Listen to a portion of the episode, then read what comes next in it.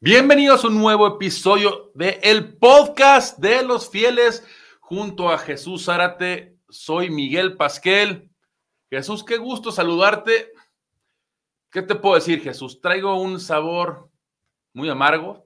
Tengo que hablar con la verdad, muy amargo. No he podido dormir. Creo que muchos fieles, incluyéndote, no han podido dormir, Jesús. 3 derrotas consecutivas cuando todo estaba color de rosa, el cielo precioso. Pues bueno, poco a poco las nubes se empezaron a acercar, empezó a llover, está nublado, está muy gris el panorama, Jesús, pero ahorita es más que nunca hay que apoyar a este equipo. Jesús, otra vez, qué gusto saludarte. El gusto es mío, Miguel, un placer estar nuevamente contigo aquí en el podcast de los fieles. Saludos también a toda la audiencia y tienes razón, ¿no? Han sido 3 partidos muy dolorosos por esas derrotas, también la forma en que ocurrieron, donde en todos de hecho se tuvo oportunidad de ganar, incluyendo el más reciente contra los Bengals, pero nuevamente lo que duele es que no se están aprovechando las oportunidades que se presentan, ya sea para la defensiva o para la ofensiva.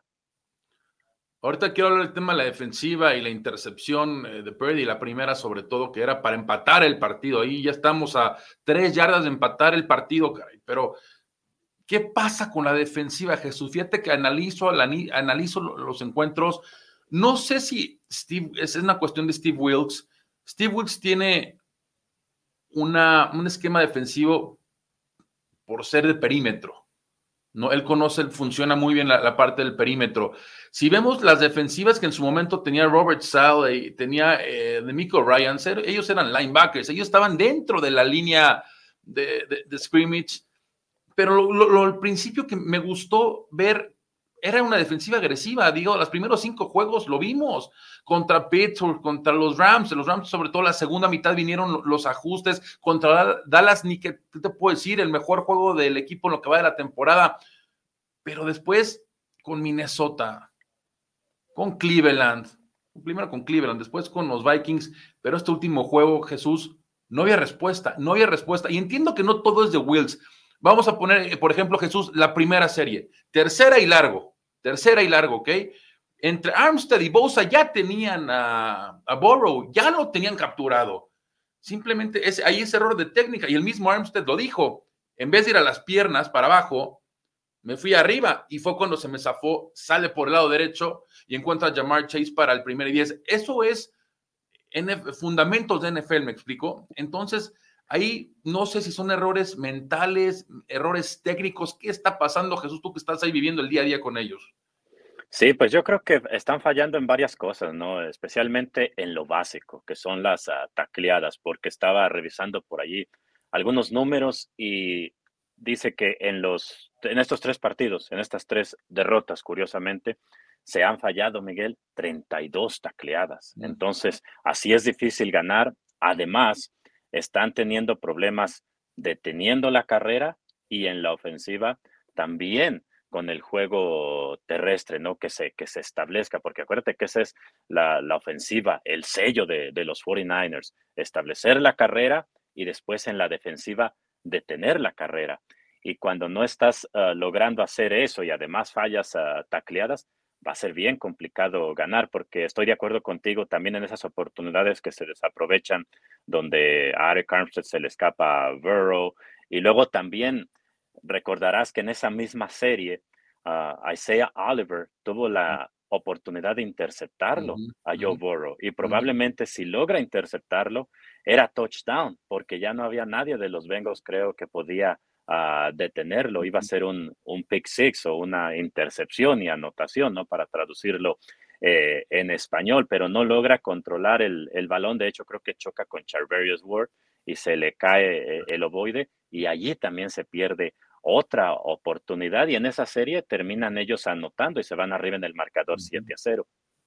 Sí, mira, lo que yo veo por lo que dices, y es muy cierto, es una combinación de varios factores, ¿no? Tanto la parte técnica, la parte de coacheo, lo mismo Shanahan lo dice, somos todos, y es lo que me gusta, y le hemos dicho semana tras semana, esto es un equipo, ¿no? Esto no es una persona de que voy a apuntarte a ti y tú eres responsable o tú eres responsable, no, esto es un equipo, y tanto en defensiva como en ofensiva, Jesús, porque podemos hablar mucho de la ofensiva, las yardas que está permitiendo, los touchdowns que están permitiendo, los errores, como acabas de decir, falta de tacleos, falta de capturas, como lo vimos con Armstead y Bosa en esa primera serie, esa intercepción que tuvo Oliver, que pudo haber sido claramente un pick six.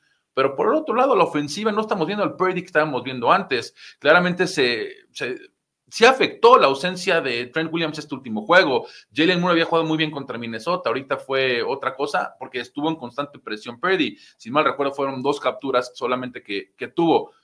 Pero el equipo no está anotando más de 20 puntos los últimos 3 juegos, Jesús. Sí, y yo pienso... Venían dominando ese dato. Sí, exacto. Yo pienso que no está anotando más puntos precisamente porque el juego terrestre no está funcionando. Es que todo va de la mano.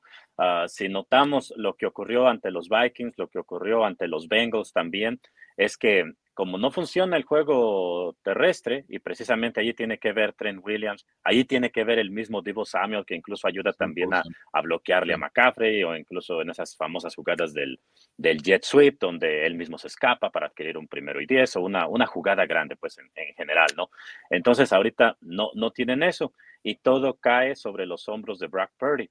Y cuando eso pasa, cuando obligas a tu mariscal a normalmente estar constantemente pasando el balón, no importa si te llamas Brock Purdy, no importa si te llamas Peyton Manning, le ocurrió al mismo Mahomes contra los Broncos, que tiró 2 intercepciones. En otras palabras, no importa cuánta experiencia tengas, expones a tu mariscal a que vengan los errores. Y es lo que ha ocurrido, porque yo creo que Purdy estaba teniendo otro excelente partido, al igual que contra Minnesota antes de las intercepciones. Si observamos las jugadas, hubo momentos en que se escapaba muy bien en el bolsillo de protección y lograba conectar con sus receptores. Me encanta varias cosas que estoy viendo de Brock Purdy. El problema es que si estás constantemente exponiendo a tu mariscal a que él tenga que cargar con el peso de la ofensiva, tarde o temprano van a venir los errores, y más si no tiene todavía esa experiencia, ¿no? Porque en esa primera intercepción que lanza fue muy dolorosa y él mismo lo acepta, porque dice que no tenía que haberla lanzado, ¿no? Donde buscó conectar con Elijah Mitchell, y luego la segunda también. Pero me encanta cómo responde. Acababa de lanzarla después de la segunda intercepción, construye esa gran serie ofensiva y termina en un touchdown con McCaffrey, y en esa serie se complicó bastante la situación porque no hubo la protección suficiente de la línea ofensiva. Purdy se tuvo que escapar en 2 ocasiones, primero para encontrar a Kittle, y después en el touchdown también se tuvo que salir del bolsillo porque no tenía la protección y encontró a McCaffrey en el touchdown. Entonces yo creo que con Brock Purdy estamos bien, a pesar de las intercepciones que obviamente son graves, que obviamente influyen en el marcador, que pesan bastante, pero el problema, yo insisto, ¿no? Yo creo que tienen que volver a las bases los 49ers, que es el juego terrestre y la defensiva sólida. Es exacto. A ver, es que oigo mucho de Brock Purdy. Lo que pasa es que estábamos viendo un Brock Purdy acá. Es la realidad, al cielo, o sea, boom. Y está jugando espectacular y no cometía errores. Va a cometer errores. Lo acabas de decir perfecto. El juego de Pat Mahomes en Denver, vean los errores que tuvo. No nomás él, todo el equipo. Cuántos balones le tiraron, pero aún así Pat Mahomes no jugó bien. Y va a pasar en la NFL. Es la NFL. ¿Qué jugador es perfecto y juega domingo tras domingo perfecto? Pero a mí Purdy me encanta lo que trae a este equipo, me siento seguro con él. Errores sí, va a haber, por supuesto, que hay que corregirlo, sí, lo acabas de decir, ese pasa a Elijah Mitchell, suponiendo, los hubiera, sabemos que no existen, hubiera sido touchdown, no hubiera valido, no contaba, era pañuelo, porque había un hombre inelegible, ¿no? Un liniero ofensivo estaba ahí adelante, no hubiera valido. Son errores que se van construyendo, y prefiero que pasen ahorita, Jesús, a que pasen más adelante. Ahora, y eso lo dijo Shanahan, esa jugada era un acarreo, al parecer venía, y es una jugada rota donde hay confusión, y por eso sale rolando al lado derecho. Sí, tenía la opción también de dársela a Kittle o a Elijah Mitchell, pero Kittle estaba ahí luego. Sí, exactamente, pero después alguien estaba marcando a Kittle, entonces esa opción se borró. Y luego dice Purdy que intentó dársela a Elijah Mitchell, pero venía precisamente un linebacker libre, y entonces decidió mantener el balón, y lo que explica él que lo que debió haber hecho es mejor lanzarla afuera del campo ya cuando no había ninguna opción, ¿no?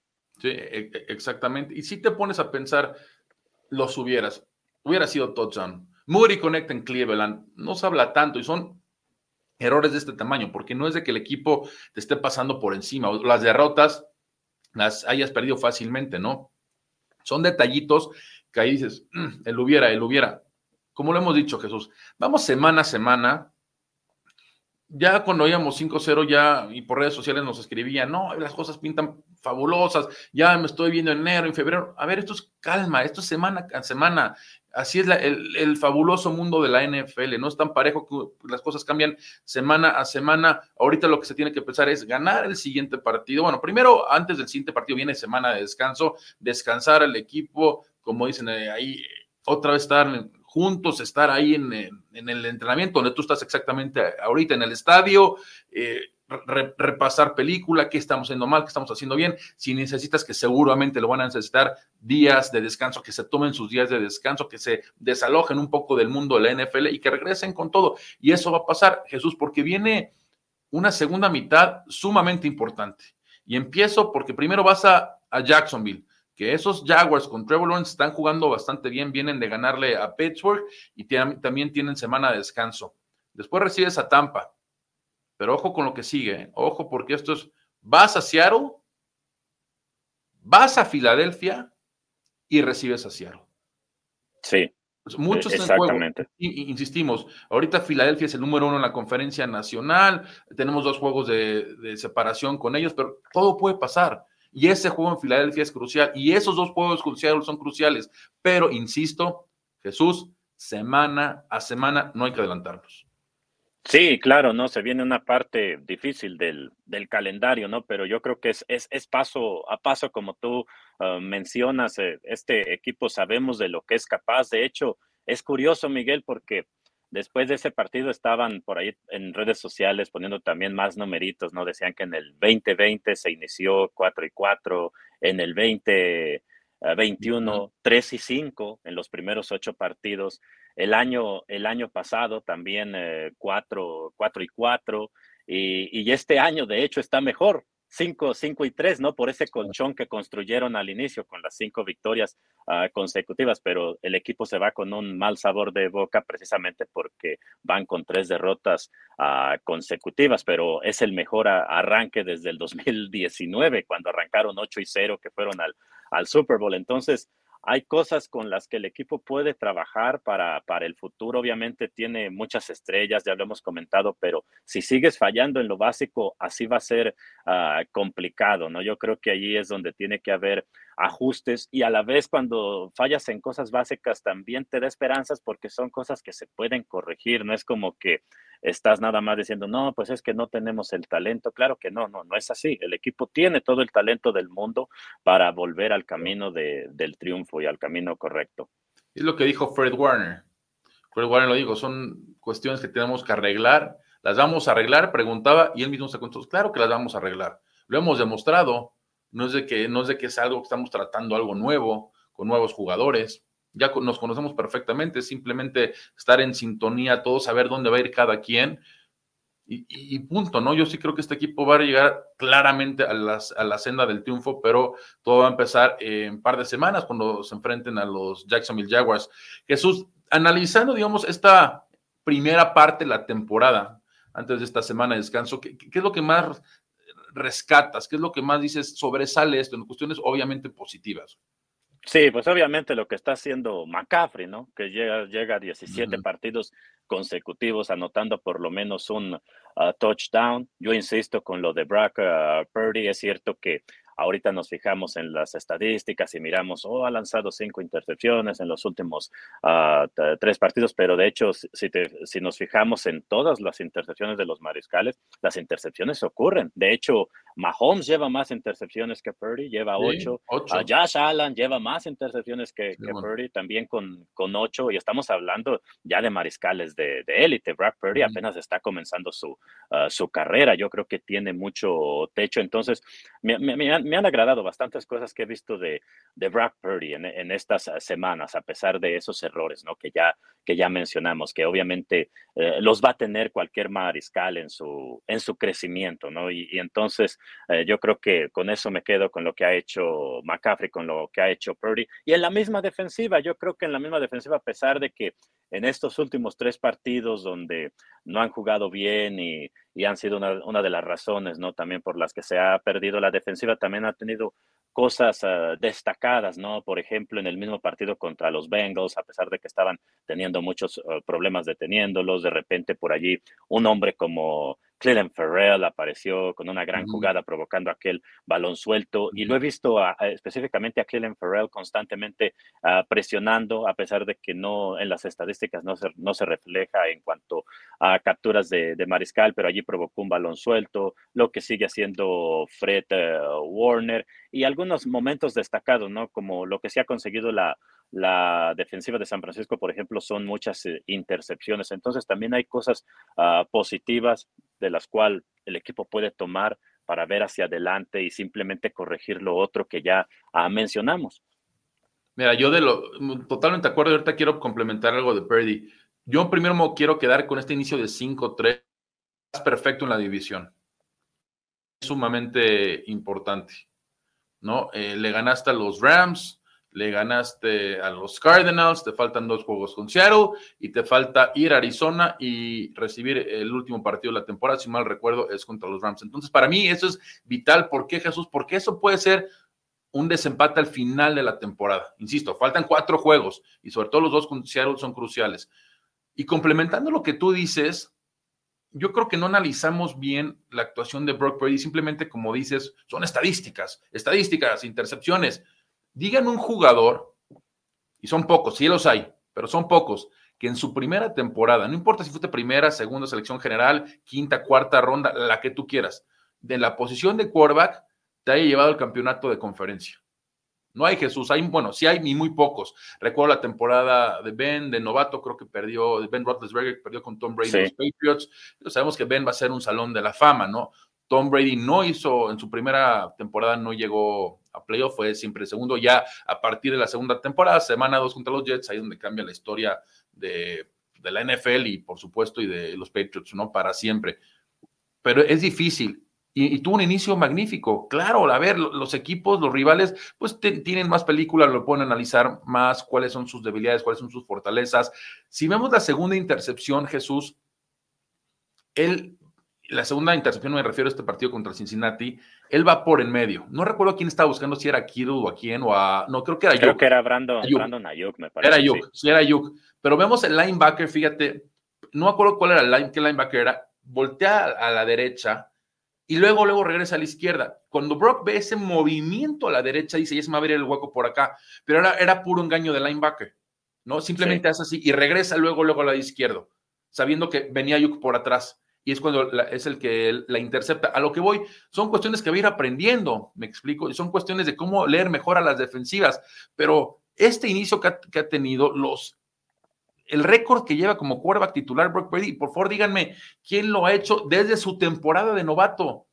Son contados con la mano, son muy pocos. Entonces, fieles, hay que ver de veras el quarterback que tenemos.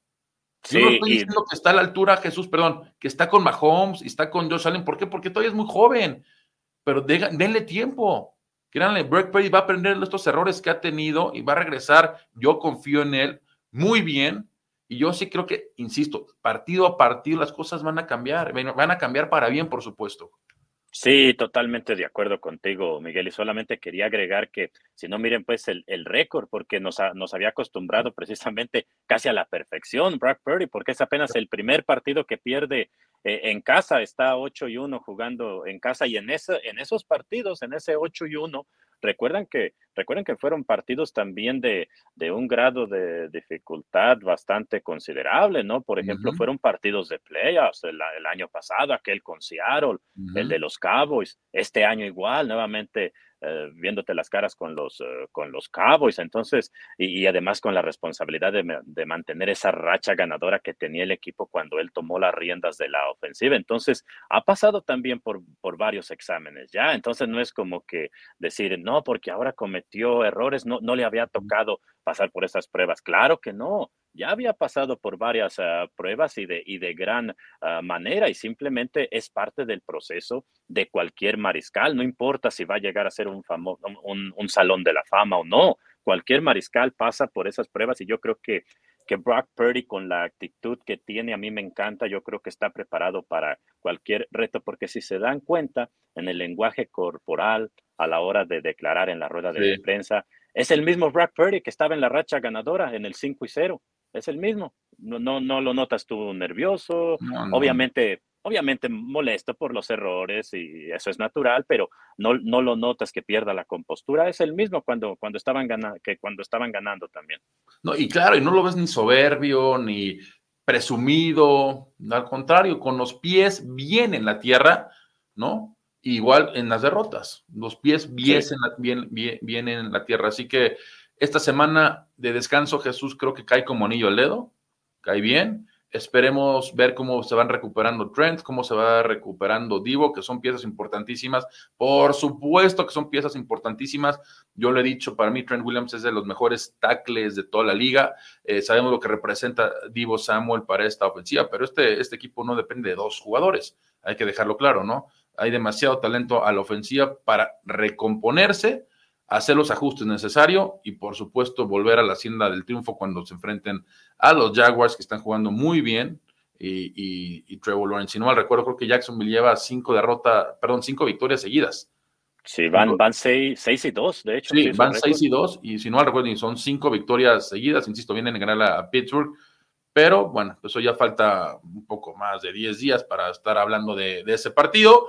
Pero por el momento es lo que viene. Y Jesús, y ya de cara adelante, ya hablamos de lo que te ha gustado esta primera mitad, pero ya de lo que viene, ¿qué es lo que te gustaría ver? ¿Qué ajustes? ¿Más agresividad en la defensiva? ¿Qué movimientos harías? ¿Qué te gustaría ver? En fin, porque hay una segunda mitad, como lo platicamos, sumamente interesante. Sí, por ejemplo, recordarás tú que con coordinadores defensivos pasados, y el mismo Steve Wilks lo mencionó antes del juego contra los Bengals, que ha estado revisando videos, ¿no? Cuando estaba DeMeco Ryans, cuando estaba Saleh, y yo creo que él está también en ese proceso, ¿no? De adaptarse a la defensa, y los jugadores también adaptarse a él. Incluso lo dijo, es difícil a veces en esa transición cuando has estado haciendo algo por 17 años, ¿no? Y entonces hacer un cambio, pero entonces yo creo que allí, digamos, hacer las cosas más simples en la defensa, que es lo que hacía DeMeco Ryans y el mismo Saleh, ¿no? Recordarás que mencionaba Saleh, cuando estaba él de coordinador, que todo hacerlo a gran velocidad y sin meter el freno. Entonces, yo creo que apoyarte en la fortaleza, que la fortaleza de esta defensa son los 7 de enfrente, exacto, ¿no? Son los 7 de enfrente, entonces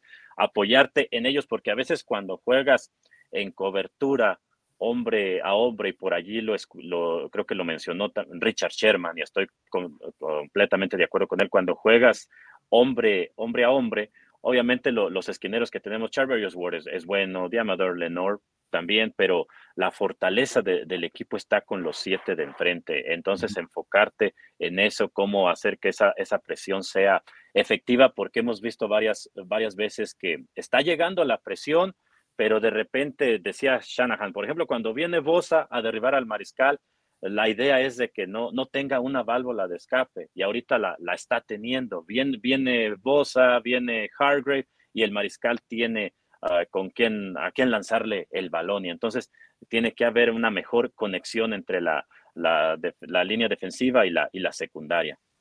Sí, estoy totalmente de acuerdo. Y sabes que de alguna manera presionar más.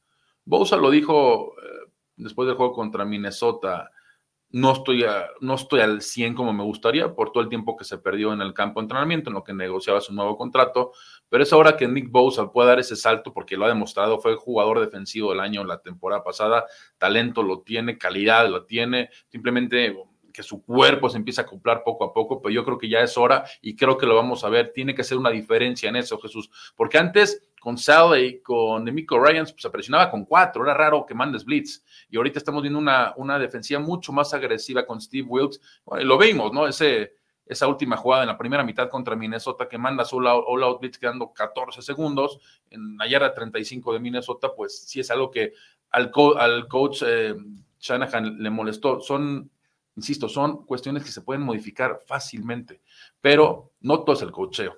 Tiene que venir parte también de los jugadores, como dices, ejecutar. Tú puedes tener un plan de juego perfectamente bien armado y bien diseñado, pero ¿quién lo ejecuta? ¿Estás de acuerdo? Sí. ¿Quién lo ejecuta? Sí. Son los jugadores los que lo ejecutan. El talento está, el equipo está, la unidad está. Yo creo plenamente en este equipo. Estamos ya a finales de octubre, Jesús. Yo estoy seguro, créeme, estoy seguro, cuando estemos ya a finales de temporada, estamos hablando de que cómo las cosas cambiaron para bien en esta segunda mitad, pero sobre todo, y lo quiero repetir porque quiero ser muy claro, no es de que nos estamos adelantando ya a qué puede pasar en enero y más adelante. Esto es semana a semana, punto. Semana a semana, y todo empieza, Jesús, contra los Jacksonville Jaguars, y de ahí ya vimos lo que queda, pero es una segunda mitad ya, ahora sí, digamos, mucho más importante, porque ya esta segunda mitad se empieza a definir en noviembre y diciembre, Jesús, lo que viene para más adelante, es decir, las posiciones del, si vas a quedar entre los primeros 4, si vas a quedar entre el 5 y el 7, que son los comodines. Ya ahorita es ya sí meter más el acelerador para ya poder estar pensando en cosas grandes.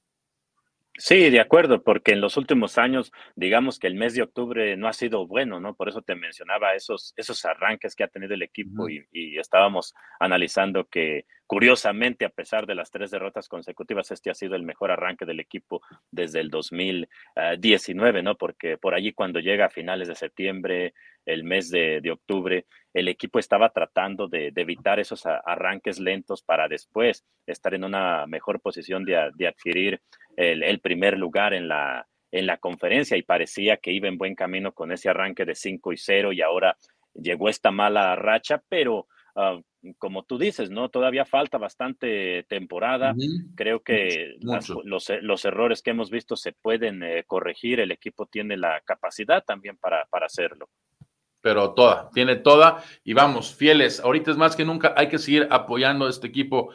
Jesús, pues no nos queda más que estar en semana de descanso nosotros también, ¿no? Cargar energías, cargar baterías y estar listos para que esta segunda mitad que se viene sumamente interesante, Jesús. Y pues bueno, ¿qué te puedo decir? Te mando un fuerte abrazo a todos los fieles. Escríbanos, mándanos imágenes, cómo viven estos partidos. Sé que muchos, Jesús, se juntan, por supuesto, ahí en la Bahía, en todo México. Así que, pues, a seguir apoyando a los San Francisco 49ers, que es su equipo. ¿Por qué? Porque viene una segunda mitad sumamente interesante. Jesús, ¿algo más? No, pues sí, simplemente a ver lo que pasa ahora ya cuando qué jugadores puede recuperar, precisamente también con esta semana de descanso, ¿no? Como el caso de Trent Williams, el caso de Deebo Samuel, los que salieron lesionados contra los Bengals, que fueron 2, Aaron Banks de un dedo del pie, y también Greenlaw, de un hombro. En el caso de Greenlaw estará día a día, fue lo que dijo Shanahan ayer, y Banks dicen que se espera que se pierda algunas semanas. Entonces veremos cuánto les puede ayudar a los jugadores lesionados también este descanso, porque eso va a ser muy, muy importante de cara al partido contra los Jaguars y lo que sigue. Oye, aprovechando, te iba a preguntar, San Francisco, Jacksonville es un vuelo muy largo, es un vuelo de 4 horas y media, 5 horas, no se cruzas Estados Unidos, o sea, literal lo cruzas. Normalmente sé que se vuela un día antes del partido, ¿no? Si el partido es el domingo, se vuela el sábado. En este caso, Jesús, por ser un vuelo tan largo, ¿crees que viajen el viernes? Hay veces que sí lo hacen. Sí lo hacen. Por ejemplo, contra Cleveland, si mal no recuerdo, lo hicieron el viernes. Okay. Incluso contra Minnesota se jugó el lunes. Entonces fue en sábado. Entonces sí tratan de aprovechar esa situación, ¿no? De viajar, por ejemplo, si el juego es en domingo, viajan en viernes, descansas ya todo el sábado y estás listo para el partido, porque además ese juego contra Jacksonville, los Jacksonville Jaguars, será a las 10 de la mañana, hora acá de California, horario del Pacífico, y los jugadores a las 10 de la mañana jugando en la costa oeste, ¿no? Siempre mencionan también eso en ese tipo de partidos. Ellos todavía no están, el cuerpo no está acostumbrado, ¿no? Para estar jugando a las 10 de la mañana. Por eso yo creo que también ayuda bastante que la semana de de descanso se cruza precisamente antes de ese partido. Y mira, porque no nomás es en esta segunda mitad volar al este contra Jacksonville. Más adelante vas a ir a Filadelfia. Lo tengo muy circulado ese. Y la semana corta. ¿Te acuerdas? La semana corta contra Seattle. Exactamente. Y de ahí, sí, Seattle es, si mal recuerdo, es el día de Acción de Gracias, ¿no? Sí, exacto. Es en jueves, por eso te decía semana corta. Sí, semana corta. A ver, es Jacksonville. Después recibes a Tampa Bay. Así es. Después de Tampa Bay viene semana corta. Exactamente. Y visitar a Seattle. Y después, digo, es un mini bye, si lo queremos ver así, ¿estás de acuerdo? Un mini descanso porque vas a tener 10 días para tener el partido, que vuelas a Filadelfia, después recibes a Seattle, creo que vas a Arizona y también vas a Washington. Lo que quiero decir de todo esto es de que quedan 3 viajes a la costa, porque si es la costa del este, que es Jacksonville, es Filadelfia, y es la penúltima temporada, es la semana 17 contra Washington. Sí, exactamente. Quedan vuelos largos, entonces por eso preguntaba si, según yo, sí es importante que se vuele con par de días, no un día antes, para que el cuerpo de alguna manera se pueda aclimatar al horario, ¿no? Sí, exactamente. Y por ejemplo, en esos partidos contra el de los Browns y el de los Vikings, decía Kyle Shanahan que esta vez, porque te acuerdas que en otras temporadas, cuando eran juegos consecutivos en la costa este, el equipo decidía quedarse cerca, ¿no? Para no tener que regresar a la bahía y después volver a viajar. Y dice que como el partido después contra los Vikings fue el lunes, entonces decidieron mejor regresar a casa. Regresar a casa. Y el año pasado tú estabas más que enterado, también cuando iban a jugar en México, se fueron toda esa semana por la cuestión de la altura a entrenar a Colorado. Sí, así es. ¿No? Y así fue. Qué grandes recuerdos. Ya se va a cumplir en noviembre 1 año, Jesús, de ese gran partido, de esa gran fiesta que vivimos aquí en la Ciudad de México, donde los 49ers le pasaron encima a los Arizona Cardinals en una contundente victoria. Pues bueno, Jesús, te mando un fuerte abrazo, a descansar, insisto, para ya estar listos para la segunda semana. A nombre de Jesús Zárate, soy Miguel Pasquel. Esto fue el podcast de los fieles.